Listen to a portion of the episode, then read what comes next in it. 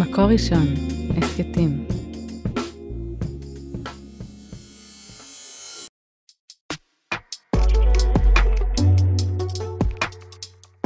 מזל אישה, עם ענבל דקל גולדברג. אני יוצאת למסע בכדי לגלות איך בינה נשית מסוגלת ואף צריכה לשנות את העולם באהבה.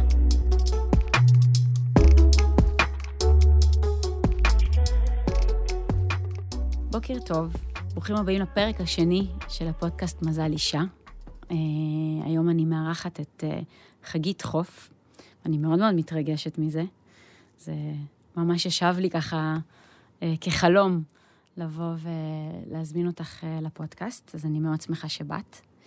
אני אציג אותך קצת, חגית הוף, פסיכואנליטיקאית יונגיאנית, אשת ספרות, בין השאר כותבת רשימות והגות על שירה ופרוזה לכתבי עת ולמוספי ספרות, מנחת סדנאות כתיבה, בין השאר לבנות ובני הדור השני לשואה, עורכת שירה, אימא, סבתא, אישה, כיף שבאת. תודה. ממש. והיום בחרתי לדבר איתך, לשוחח איתך, על נושא בוער. אנחנו הולכות לדבר על אשמה. אשמה. על אשמה. ואנחנו הולכות לדבר על אשמה גם טיפה בהקשר של אנחנו רגע לפני חודש תשרי, עשרת ימי תשובה. אנחנו עוד מעט הולכים לנהל דיאלוגים ארוכים עם ריבונו של עולם. כך או כך, כל אחד בדרכו שלו, נכנסים לאיזה חודש ככה של דיאלוג. וכשחשבתי על זה, אמרתי, רגע, איך מנהלים פה דיאלוג או לא איך מנהלים דיאלוג, אולי המילה הראשונה שנפתחת, לפחות בסידור, זה אשמנו. וזה הקפיץ אותי, אמרתי, אשמנו. איך מה אשמנו? אצלי, כשאני חושבת על אשמה, אני מתמלאת בשחור בעיניים. ואמרתי, איך איבדנו את הקונטקסט הנכון בהקשר של אשמה? ואני באה ושואלת אותך, יש כזה בכלל דבר אשמה בריאה, או מהות של אשמה בריאה? אם זה כתוב אשמנו, אז אני מכירה אשמה בהקשר של הלקאה עצמית, אשמה כמשהו שאוכל אותך מבפנים. אני מכירה הרבה דברים שקשורים לאשמה, שברגע שאמרתי אשמה או אשמתי, זהו. אפשר לסגור את הספר וללכת לאנשהו. המשפט שאת אמרת, כשאני חושבת על אשמה, ישר קופץ לי לעיניים שחור. אני חושבת שזה יסוד הבריאות. יסוד הבריאות? כן. אבל לפני שמדברים על בריאות, בואי נדבר על אשמה כבריאות, כתהליך קיומי שהכרחי לנפש. בואי נדבר על החלקים הפחות מוצלחים של אשמה. כן. איך שאמרת עכשיו, זה בריאות? אמרתי, אופה, מהפך. לא, כי אני מהפך עם עבודת פרך. עכשיו אומרים, השם האדם יראה לעיניים והשם יראה ללבב. ברגע שיש אשמה, ואת מוכנה להסתכל על העיניים שלך פועלות, זה מהות העניין. עוד תסבירי לי. למה? אוקיי.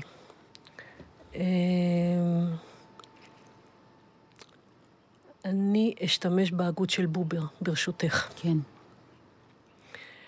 שמתחבר עם ההגות של נוימן, עם ההגות החסידית, הם שניהם היו עוסקים גם בחסידות,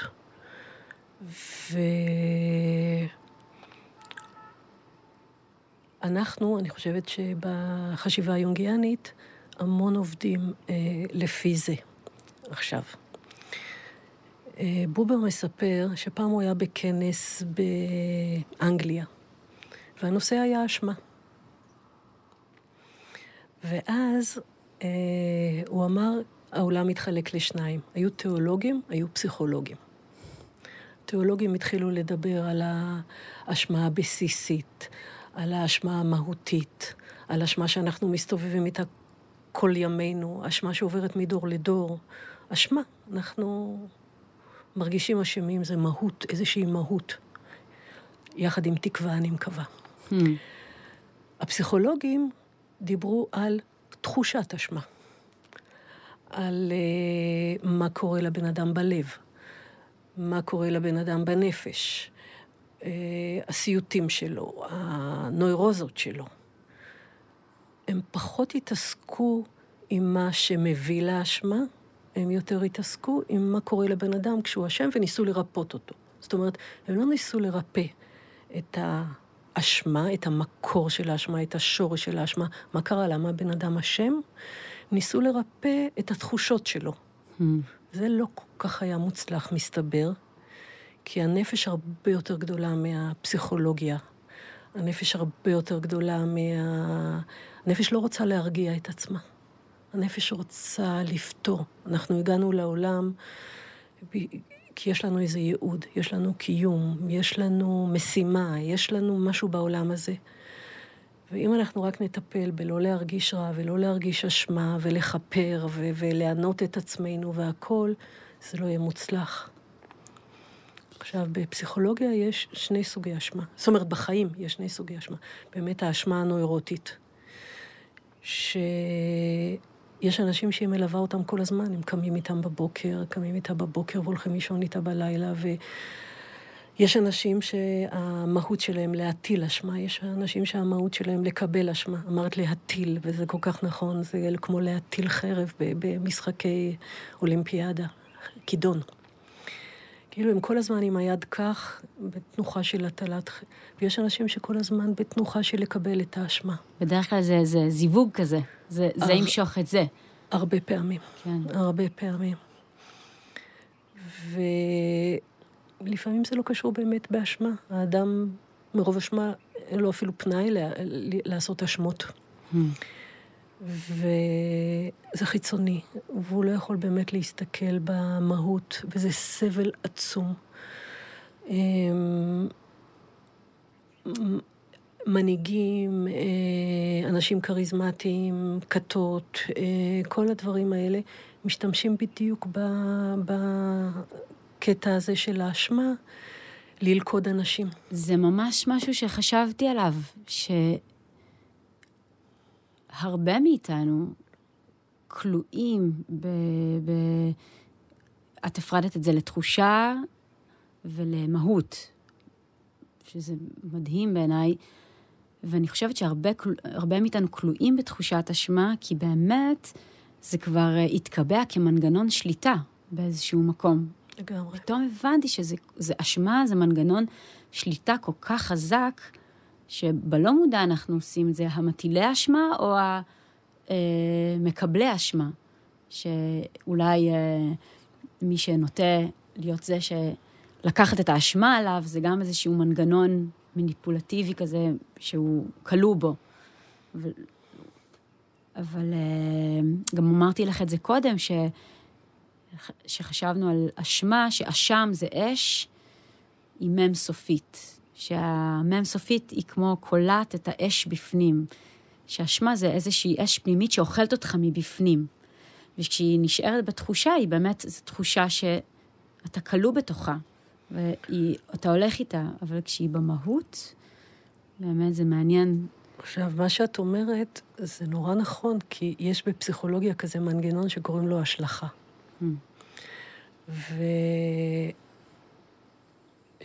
זה נוימן מדבר על זה, יש לו ספר האדם המודרני, המוסר חדש, והוא באמת שואל את עצמו, איך יכול להיות? הוא כתב את זה אחרי השואה, הוא התחיל באמצע השואה, והוא ברח לפני כן לארץ ישראל, הוא היה מברלין, מגרמניה.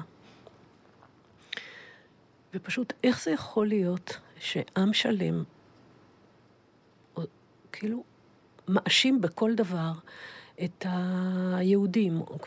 בזמן המגפה השחורה ישימו אותם שהם מרעילי בארות. כל אחד, עכשיו אני נותן את הדוגמה הזאת שנוימן כתב עליה, אבל זה כולנו.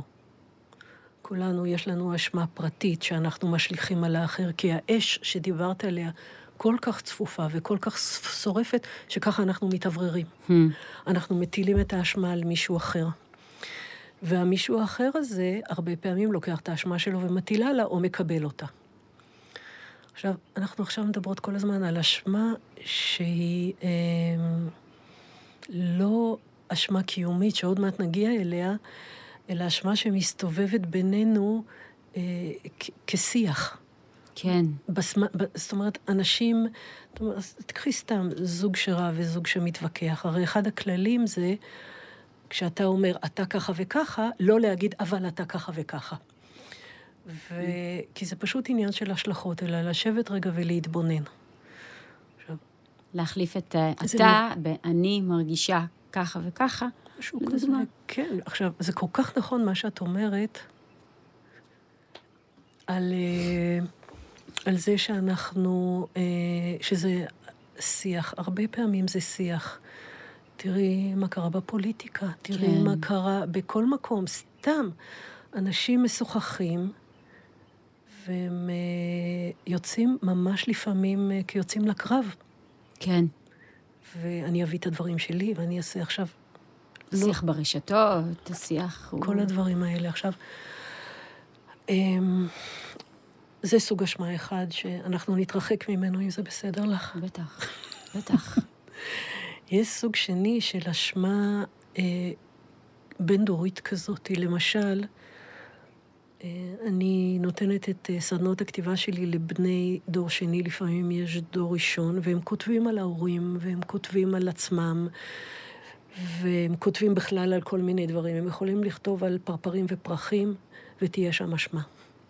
עכשיו, זה בלתי נסבל. זה סוג של אשמה לגמרי אחר, להינצל, שכל בני המשפחה נספו.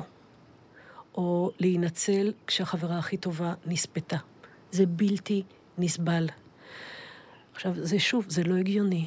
בני הדור השני, הם מרגישים אשמים שהם נולדו בריאים ושלמים בארץ ישראל להורים כל כך סובלים.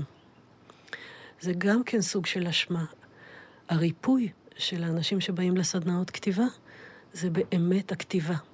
יש משהו בכתיבה שהיא מגיעה ממקום בנפש שהוא בראשיתי. שהוא יכול לקחת את האשמה ולפרק אותה ליופי. אשמה מפורקת ליופי היא לא אשמה. אשמה מפורקת ליופי היא קיומי, היא משהו שנותן פשר. היא משהו שנותן פשר בזה שאין פשר. שגם אשמה זה כאילו אותיות אשמה. השאלה. שהשאלה, נכון. שאתה יכול לבחור אולי, כאילו, לכתוב, להתבונן על אשמה, ולתת לה את הפרשנות היותר עמוקה, או יותר יפה. כן, לגמרי. אז זאת היא אשמה בין-דורית, זאת אומרת, עכשיו יש אנשים, אני זוכרת שאני קראתי את הספר לבד בברלין של הנס פאלאדה לפני המון שנים. אני קראתי את הספר הזה על זוג שבנם, זוג, הוא היה שוער והשוערת באיזה בניין, ובנם היה להם בן יחיד והוא נהרג במלחמה. והם, בתוך כל הנאציזם שעולה, הם מתחילים להיות מתנגדים. זה מסוכן, זה הכל, אבל הם לא יכולים אחרת. כמובן הם משלמים אחר כך וכולי. זה ספר מופלא, מופלא. מאז, אני זוכרת, לא ישנתי כמה לילות. חשבתי לעצמי כל הזמן, מה אני הייתי עושה אז? הייתי מצליחה לפחות להיות פסיבית? לא הייתי נגררת? וזה בגלל שזה קיים בכולנו. כל אחד חושב שזה לא קיים בו, שזה קיים רק במישהו אחר, מטיל את המקומות האלה על מישהו אחר, זה לא רעיון טוב. הוא מזדקך, הוא מתקדש, הוא שומר מצוות, הוא בודהיסט, הוא עושה חסד. הוא חושב שבו זה לא קיים. רק ברגע שאנחנו מתבוננים ויודעים שהכל נמצא בנו, גם החלקים האלה, זה יכול לעזור לנו בעניין האשמה. אני רוצה להתעכב על על האשמה הבין דורית הזאת, שהנה נמצאת ושואלת את השאלה מה היינו עושים. לי קרה מקרה שהייתה לי חברה שעברה לידה שקטה, ואז אני הייתי בהיריון, והרגשתי לאורך כל ההיריון אשמה נוראית. אנחנו מאוד מאוד מחוברות. כשלא ילדתי, היא התקשרה אליי לפני ואמרה לי, תשמעי, אני בהיריון, את יכולה ללדת. ואני בכיתי. כי היא כאילו הרגשתי שהיא גם מרגישה אותי, וזה הטריף אותי, המקום הזה שכמה אשמה אנחנו חווים, ושואלים את השאלה, בעצם, מגיע לי? לא מגיע לי. מגיע לי, לא מגיע לי, מגיע למישהו אחר יותר, מגיע למישהו אחר פחות, כאילו מין ראייה של באיזשהו מקום של ראויות אישית. אני ראויה לזה? כאילו למה אני כן, למה היא לא? יש לי, ממש כמו שאת אומרת שהם מתארים, אני ניצלתי ואחרים לא. אני נולדתי לחיים כאלה והם לא. מאיפה זה מגיע? זה איזושהי קטיעה של חיבור גבוה יותר, של הבנה, נראה לי, אני לא יודעת. אני מנסה להבין איך, למה בפשטות, במשהו טוב שקורה לאדם, הוא מרגיש אשמה. אני חושבת שזה עניין של פשר. אנחנו כל הזמן יושבים ומחפשים פשר. אין פשר. את הפשר כל אחד מספר לעצמו כל יום משהו אחר, או אפילו אם יש לו נרטיב אחד. ובהוראות החיים הם סותרי פשר. הם מערערים. זה גם עניין של גורל, זה גם עניין של מזל. אז אנחנו כל הזמן מנסים להגיד, עשיתי ככה, זה לא נהיה ככה, תעשי ככה וזה לא נהיה ככה, וזה לא עובד. נכון. זה משהו הרבה יותר גדול מאיתנו. אז חלק מהאשמה זה באמת חמלה, כאב, עצב. זה ממש כמו חתן בבית אבלים. זה אהבה כל כך גדולה שיש לכם, חיבור, חלומות. והיא הלכה למקום אחר.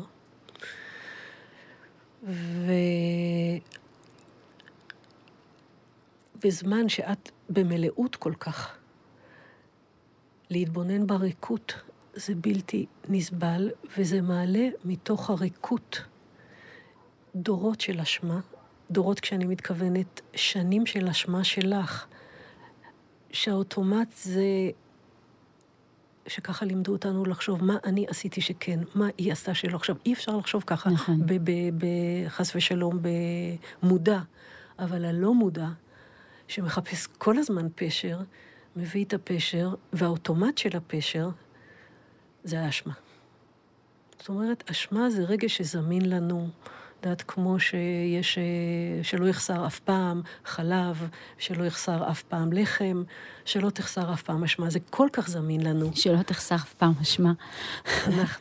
אנחנו ממש משתמשים בה. אנחנו ממרקים את עצמנו לכאורה, וזה פותר לנו המון בעיות של פשר. זה כאילו קיומי, כי את אומרת יפה, המלאות לא יכולה להסתכל על הריקות. לא. והריקות גם לא יכולה להסתכל על המלאות. אני עכשיו רוצה להתקבל למקום מסוים. והחברה שלידי התקבלה, ואני לא. או לא משנה, גם אם אין מישהו לידי. לא השגתי את מבוקשי. רציעה לי רצון. אז הדבר הראשון שאני עושה זה להתבאס, אבל גם לשמוח? לא, הלוואי הייתי יכולה לשמוח. יותר ויותר כן, אבל באמת הריקות, כשאתה לא משיג משהו, היא מולידה אשמה של אני לא מספיק טובה. והאשמה. האשמה. הם קיבלו אותה בטח בגלל שהיא מקושרת, או כל מיני דברים כאלה. אבל אני רוצה רגע לחזור למלאות ולריקות. שמה שקרה לך ולחברה שלך שמאוד נוגע בי, מאוד מרגש אותי, זה ממש כמו הירח. כשהירח ריק והחלק האחר שלו מלא, עדיין יש ירח שלם. ואז החברה שלך יכלה להגיד לך, אני גם מתמלאת, להזכיר לך שאתם ישות של ירח בכל זאת. הירח זה ישות נקבית. בכל זאת אנחנו, ואם כרגע יש ליקוי וקרה משהו, זה לא הורס את הכל.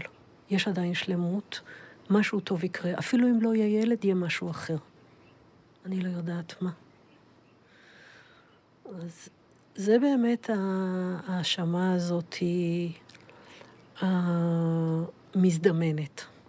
אבל בואי נדבר שנייה, אנחנו בפתח חודש, אנחנו בחודש אלול, שאנחנו מתכוננים לחודש תשרי. בואי נדבר שנייה על דברים שבאמת עשינו. אנחנו לא יכולים, כשאנחנו מדברים על אשמה, לדבר רק על אשמה מטאפיזית. נכון. אלא באמת, אשמנו. עכשיו בואי נדבר על הפרט, תזבי על הכלל, כי זה אנחנו באמת, עצימת עיניים ממה שהכלל עושה. זאת אומרת, אנחנו פשוט עוצמים עיניים. אנחנו לא משתתפים, אנחנו עוצמים עיניים. זה מה שאמרתי לך קודם על לבד בברלין של הנס פאלאדה. יש להניח שרובנו, ואני חוששת מאוד שגם אני בתוכם, לא הייתי מסכן את הילדים שלי ואת עצמי וזה, והולכת להילחם נגד הנאצים. הייתי עוצמת עיניים. כן.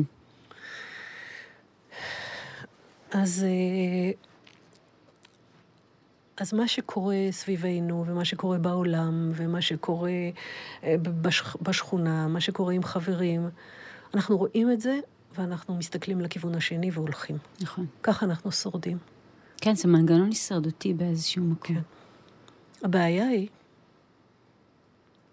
שאנחנו, כמו שאמרתי, הרבה יותר גדולים. הנפש שלנו הרבה יותר גדולה מהמנגנונים שלנו. מנגנונים של הכחשה, של התעלמות, של כל מיני דברים. ואם למשל אנחנו התעלמנו מאיזה רעה, הנפש לא יכולה להתעלם, לדעתי. אנשים שאני פוגשת. יוצא לי לטפל באנשים, ולאט לאט זה מתגלה. הנפש סובלת. או אם למשל עשינו משהו פעם. אז באמת בובר אומר שיש 3 דרכים לפתור, להתמודד עם מה שעשינו. באמת עשינו משהו, פגענו, רימינו מישהו, גזלנו, לא יודעת. עכשיו, כולנו עושים את זה. אין בן אדם בעולם שלא פגע במישהו. יש שם ודאי, יש שם תלוי, אז בואי נקווה שחלק הגדול יש שם תלוי. שזה לא מובהק, שלא התכוונו.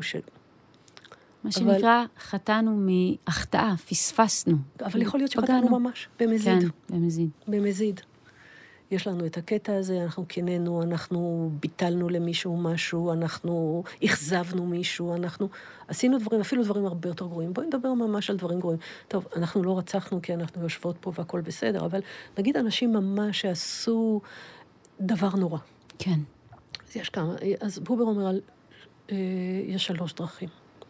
דרך אחת, זה באמת להגיד, נו, שטויות, מה, אני הייתי שם, ולהתמודד כל הזמן עם הלא, מה פתאום, נו, מה פתאום? מה זאת אומרת? להכחיש. להכחיש, אוקיי. להכחיש, להגיד, זה, לא, אני לא רוצה עכשיו להתחיל לדבר, אבל לא, אני לא עשיתי, ובכלל, הבן אדם לא מסוגל להיות במגע ישיר עם מה שהוא עשה, והרבה פעמים הנוירוזות והכל, כי הנפש הרבה יותר גדולה, לא שקטה עם זה.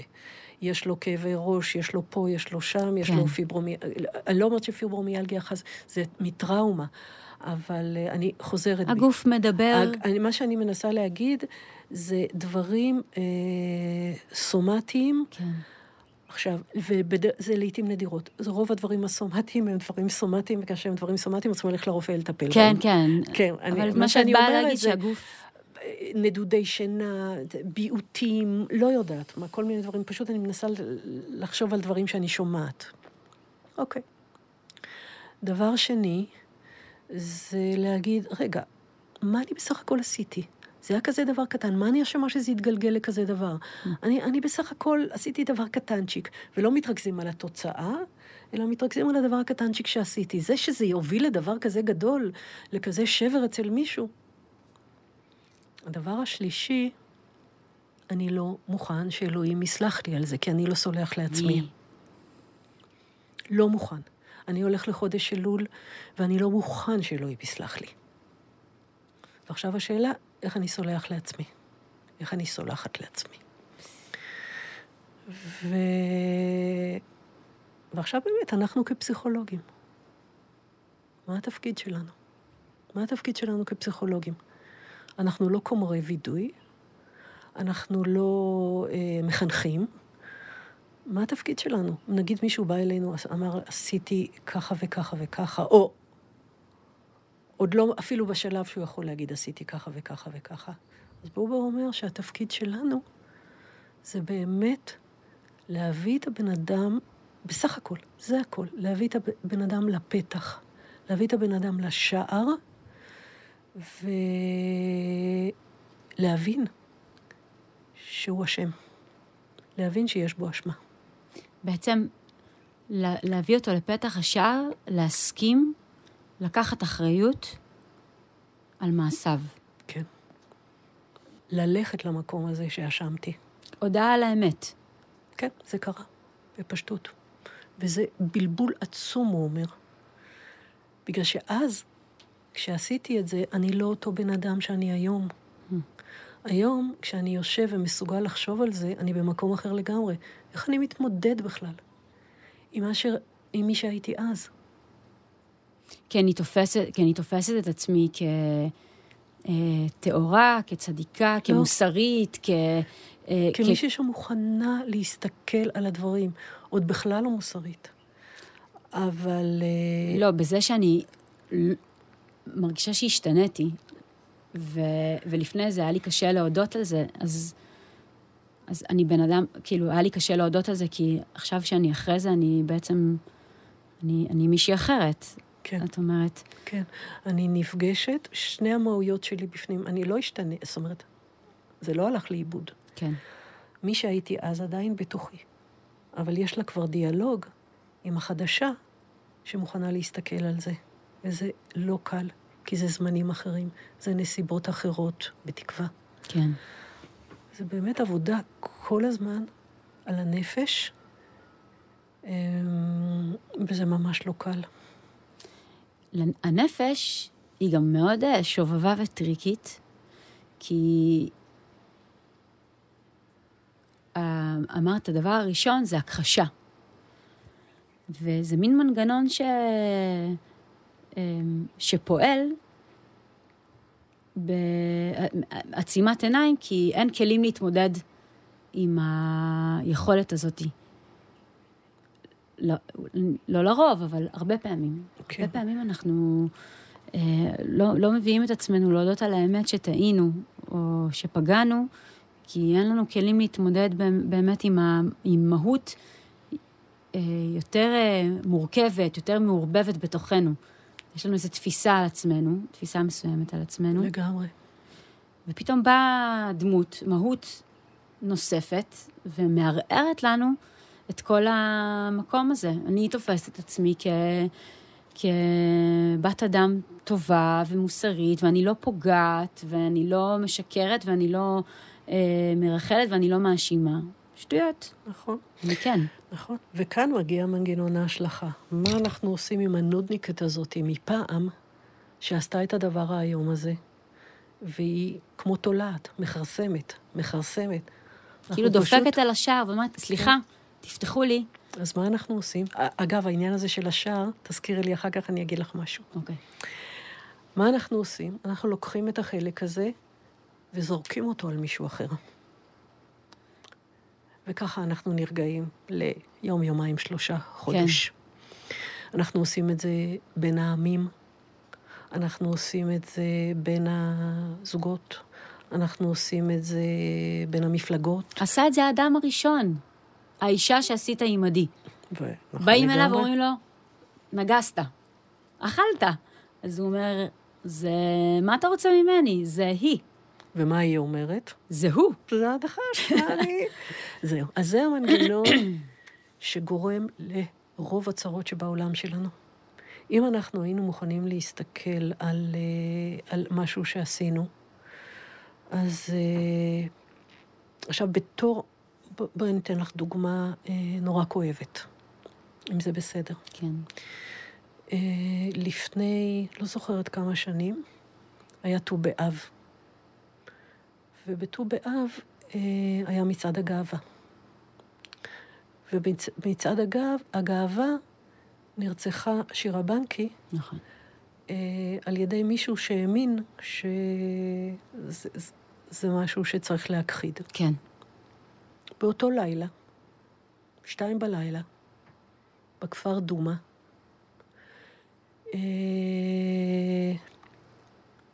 נזרק בקבוק תבערה לבית משפחת דוואבשה. כן. דבר ראשון, נהרג התינוק, אחר כך אבא, אמא, נפצע, זהו. אני זוכרת שאני... זה ממש קרה באותו ט"ו באב.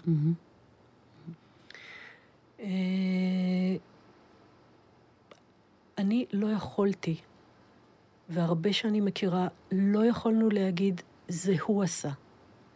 זה הוא עשה. אנחנו חברה אחת. יש משהו בתוכנו שמאפשר את זה.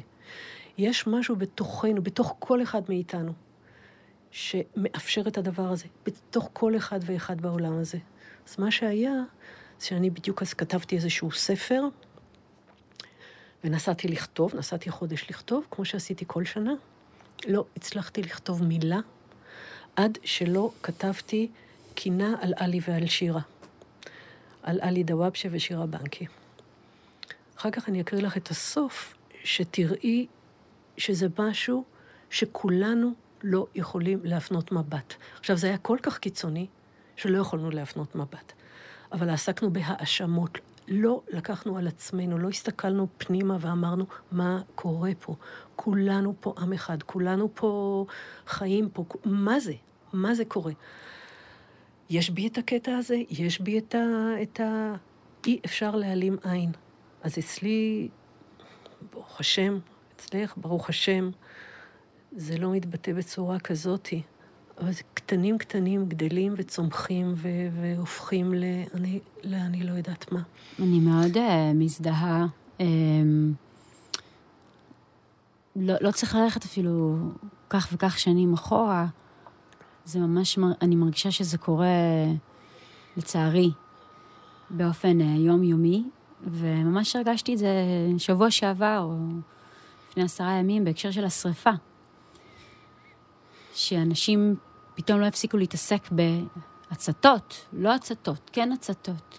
כאילו השיח התלהם למקום כל כך, איפה, על מי אני שם את הכובע השרוף הזה עכשיו? וזה שיגע אותי. אמרתי, איפה, למה לא שומעת מספיק אנשים שאומרים, מה אנחנו עושים? לא, בסדר, איך אני מתנהג ביום יום שלי לכדור הארץ, איך אני, איפה אני לוקח אחריות על זה שהאדמה מדברת, או מי אשם, מי שרף, מי לא...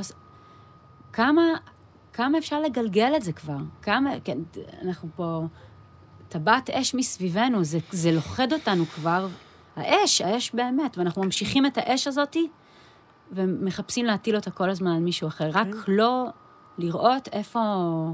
אני לא בסדר. זה שיגע אותי. כמו שאמרת, אנחנו לכודים במם של האש. ממש. אז, ממש. כן, אצלנו מהמרפסת ממש ראו את האש שמה מהדסה. זה היה פחד אלוהים. גם מפה. כן, גם אתם שמה נכון, בחבת. נכון. זה היה פחד אלוהים. ובאמת, העניין הזה של להתבודד פנימה, אז זה באמת התפקיד של ה... אני חושבת, התפקיד של המטפל, ללוות את המטופל שלו באמת ליכולת עומק הזאת, לא לזרוק, לא לעשות את ההשלכות, אלא להיות איתו במקום הזה, הוא צריך להיות איתו במקום הזה, לרדת איתו לשאול, להחזיק איזשהו פנס בחוץ שלא ילכו שניהם שם לאיבוד. ובאמת לעלות, כי בית דין יש. אז אם מישהו עשה משהו, יש בית דין, יש משפט, המשפט ממרק. בינו ובין אלוהים יש. זאת אומרת, בין הבן אדם לבין אלוהים. בזה המטפל לא מתערב. אבל בללוות אותו למפגש הזה. עכשיו, זה מפגש שלדעתי מתרחש המון. אני פוגשת את אנשים בנפש של אנשים. אבל לא יודעים כל כך לתת לזה שם, לא יודעים כל כך להבין, זה ממש הערה. ללכת ולפגוש את הבן אדם שהיית אז, בתוכך, מתוך מי שאתה היום, לא להתנסה עליו. לא להגיד לו, טוב, אני כבר לא שם, כי זו עבודה סיזיפית, יומיומית. לפגוש אותו, זה לא נעים. לא. להיות איתו בדיאלוג, ולפתח התעת רובץ. לפתח התעת רובץ, כל הזמן יש משהו שנמצא שם. כל הזמן שיש משהו בובר, אפרופו, השערים, את כל הזמן מדברת על פתחים ושערים, פתחים ושערים, פתחים ושערים. אז אני לא יכולה שלא להביא את קפקא לפני שעה רחוק. לא מספיק מכירה את זה. אז אני אגיד. אוקיי, תני לי. זה, בובר כותב את זה וזה, ואני כנראה שאת בובריאנית, כי את כל מה שאת אומרת, אז למדנו בהגות של בובר. מדהים. למשל... אבל אני נראה לי מדברת גם מתוך חסידות, ואת אומרת שהוא היה... בובר חסידות. בדיוק. חסידות לחלוטין. זה ממש... זה מה שאני כאילו... אז אני משתאה. כן. ויוסף קוף, מגישים נגדו כתב אשמה. ואומרים לו, אתה חייב להודות. אני זוכרת את זה, למדתי את זה ב... והוא אומר, אבל אני לא עשיתי שום דבר, אומרים לו, אתה חייב להודות. הוא אומר, אבל לא עשיתי שום דבר, ומה הוא עושה? הוא מביא עדים ואת השכנה ואת הפה ואת השם, תגידו מי אני, תסבירו להם, תסבירו להם. ואז במסעות שלו ובזה הוא מגיע לאיזושהי קתדרלה, יש שם כומר, והכומר הזה, כשהוא לא כומר, הוא שופט. אז הוא מדבר איתו, הוא מסביר לו, אז הוא אומר לו שני דברים. הוא אומר לו, דבר ראשון, מה אתה מחפש את זה אצל אחרים? תחפש בפנים, תיכנס פנימה, אל תסתכל בחוץ, תגיד, הם יגידו שאני ככה, והם יגידו שאני ככה, זה העדים, כן? הם יגידו שככה וככה, תסתכל פנימה, באמת תראה במה אשמת. אבל לא אשמתי בשום דבר. ואז הוא מספר לו את סיפור לפני שעה רחוק. שבן אדם אחד מגיע לאיזשהו מקום, ויש איזשהו שער, ועל יד השער יש שומר סף. והשומר סף אומר, אל תיכנס. והוא יודע שהוא צריך להיכנס. אז הוא יושב ומחכה. הגיע הזמן, הוא שואל את השומר? לא. הגיע הזמן? עוד שנה.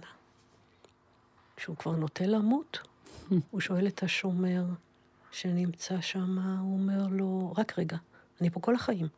למה אף פעם לא ראיתי בן אדם אחר עובר שם? רק אני? אז הוא אומר, כי זה רק השער שלך.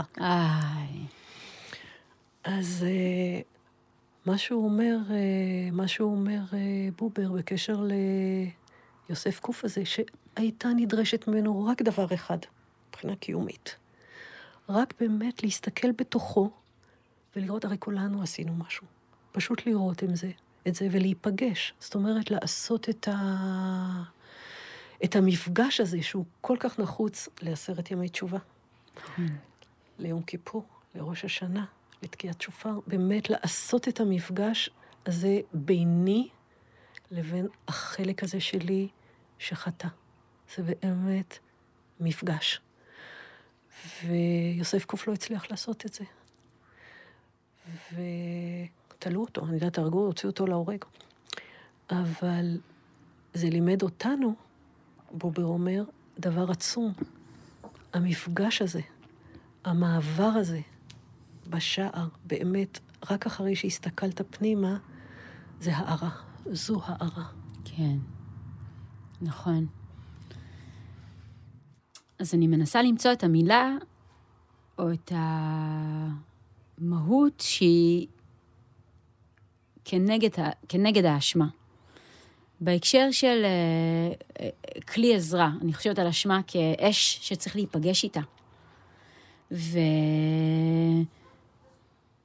אז אני אומרת, קבלה עצמית זה לא. כי אני לא אקבל את עצמי כשאשמתי, אני לא רק מקבלת את עצמי. ועולה לי מקום של חמלה, או אם לא חמלה, אני מנסה למצוא מה הכלי שעוזר לי להיפגש עם האשמה הזאת, ולהבין שאני אעבור את השער הזה. שאני אפגש עם האשמה הזאת, ויהיה לי את הכלי להגיד, אוקיי, הודיתי על האמת. בחסידות כאילו אומרים, הודעה על האמת, חרטה, וקבלה על העתיד, שאני לא אחזור על זה. וזהו. אבל מה עוד הבעל שם טוב אמר? מה עוד הבעל שם טוב אומר? הבעל שם טוב אמר, אם מזדמן רע לפתחך, אתה רואה רע, זה לא בכדי, כי יש בתוכך כנראה את החלק הזה. נכון. נכון. עכשיו, אני חושבת שאני לא בטוחה שיש ניגודיות לאשמה. אני חושבת שזה תהליך, שזה אומץ, שזה משהו בלתי נגמר. ניגודיות זה שזה משהו נגמר אולי, לא? נכון, שכאילו יש לו איזה פתרון. אבל וואי, זה סוגר לי את התחלנו, שאמרת לי על השחור בעיניים, זה מה שצריך להיות. ופתאום אנחנו מסיימות עם הבעל שם טוב, שבעצם אשמה נקלט לדרכך, כדי בעצם לעזור לך לנקות החוצה. היא אומרת, יש בפנים איזשהו שחור. תתבונן בזה. אל תשליך את זה על מישהו אחר. כן. תתבונן. אל תסתכל על האשמה בחוץ, מה שיזדמן לפתחך, ותתחיל להגיד הוא והוא והוא, תביט פנימה. וזה גאוני. זה גאוני, וזה פתאום כזה עוד יותר מחדד לי, שבראש השנה אנחנו עוד פעם מי לחיים ומי למוות. אנחנו באים לעשות עבודה של לחפש איפה ישנם נקודות מתות בתוכנו שאנחנו סוגרים.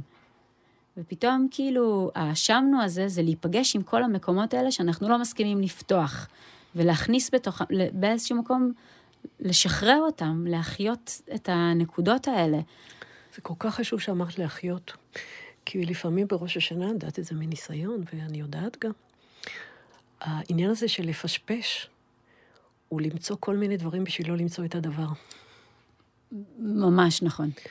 וצריך בראש השנה באמת להיות בלב פתוח, זה באמת העניין של 7, אחר כך מגיע 8 ביום כיפור, שאנחנו כבר, אם כבר הצלחנו לעשות את זה, אז אנחנו באמת כבר במפגש. המפגש הוא 8 לדעתי, המפגש הוא מעל הטבע. הוא האינסוף. הוא האינסוף, הוא הטבע. העבודה של ראש השנה, 7,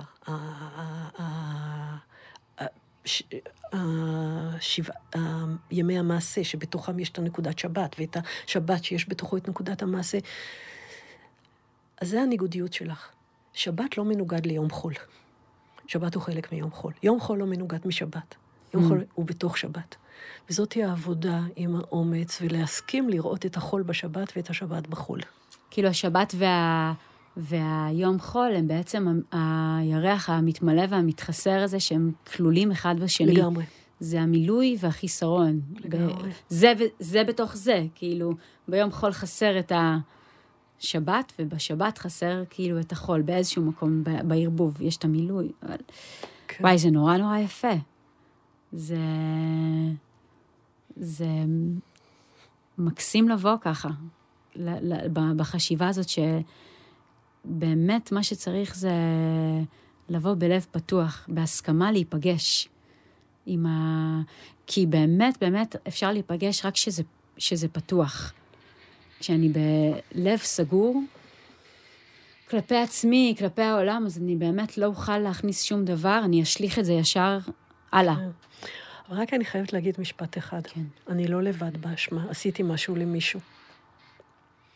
יהיה נחמד מאוד גם ללכת ולבקש סליחה. כי יש שניים בעניין הזה. זה לא רק אני ביני לביני, אלא מי שאשמתי אליו, וזה כל כך יפה, בין אדם לחברו הזה. נכון. פשוט ללכת ולהגיד לו, אני לא במצב הזה היום, אבל אני לא, בגלל שאני לא במצב היום, זה לא אומר שאין לי אחריות על מה שעשיתי לך. נכון. ובאמת, וזה העניין הזה של לבוא אל הסליחה. ממקום שלם יש הבדל גדול בין לבוא אל הסליחה, ואז אם הוא לא נכון שסלחתי, סלחתי, אתה זה, לא זה. אלא באמת, לשתף את הבן אדם השני בתהליך שהלכתי בו. מדהים.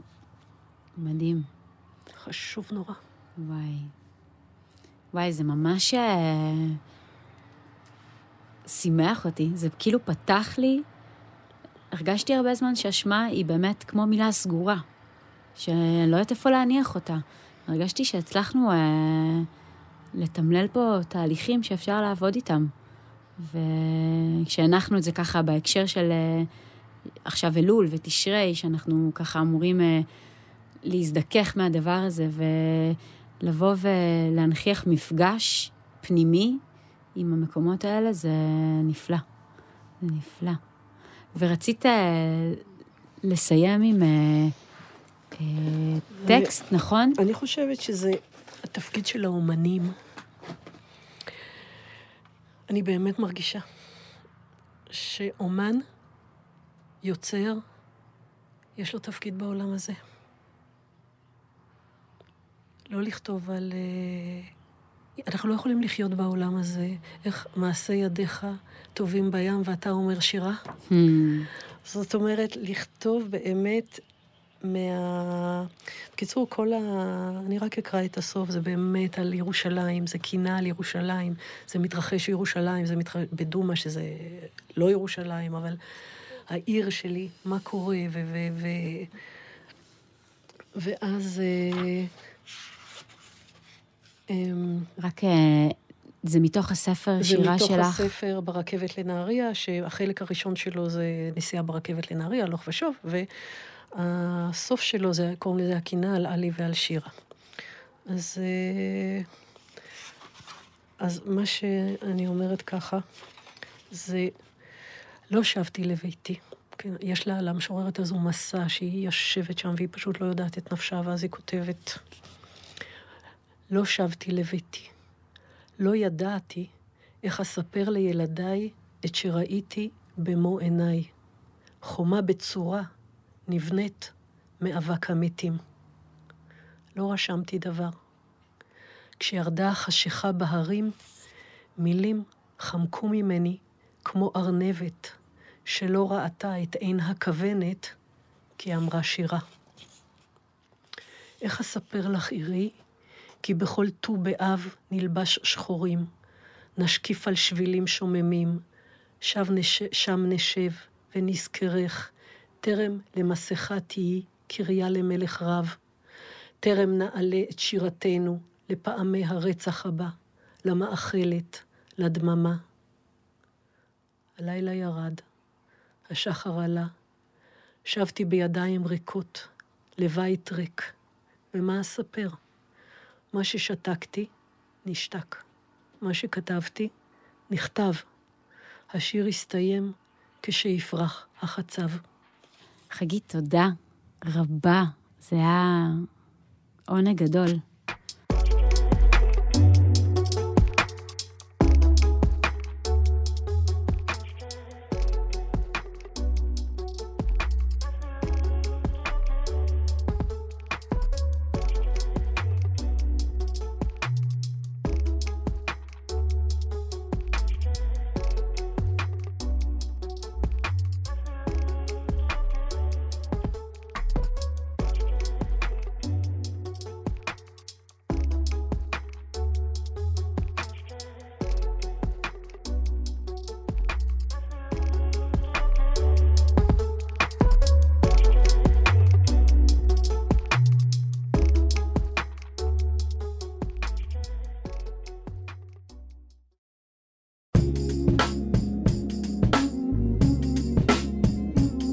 מקור ראשון, הסקטים.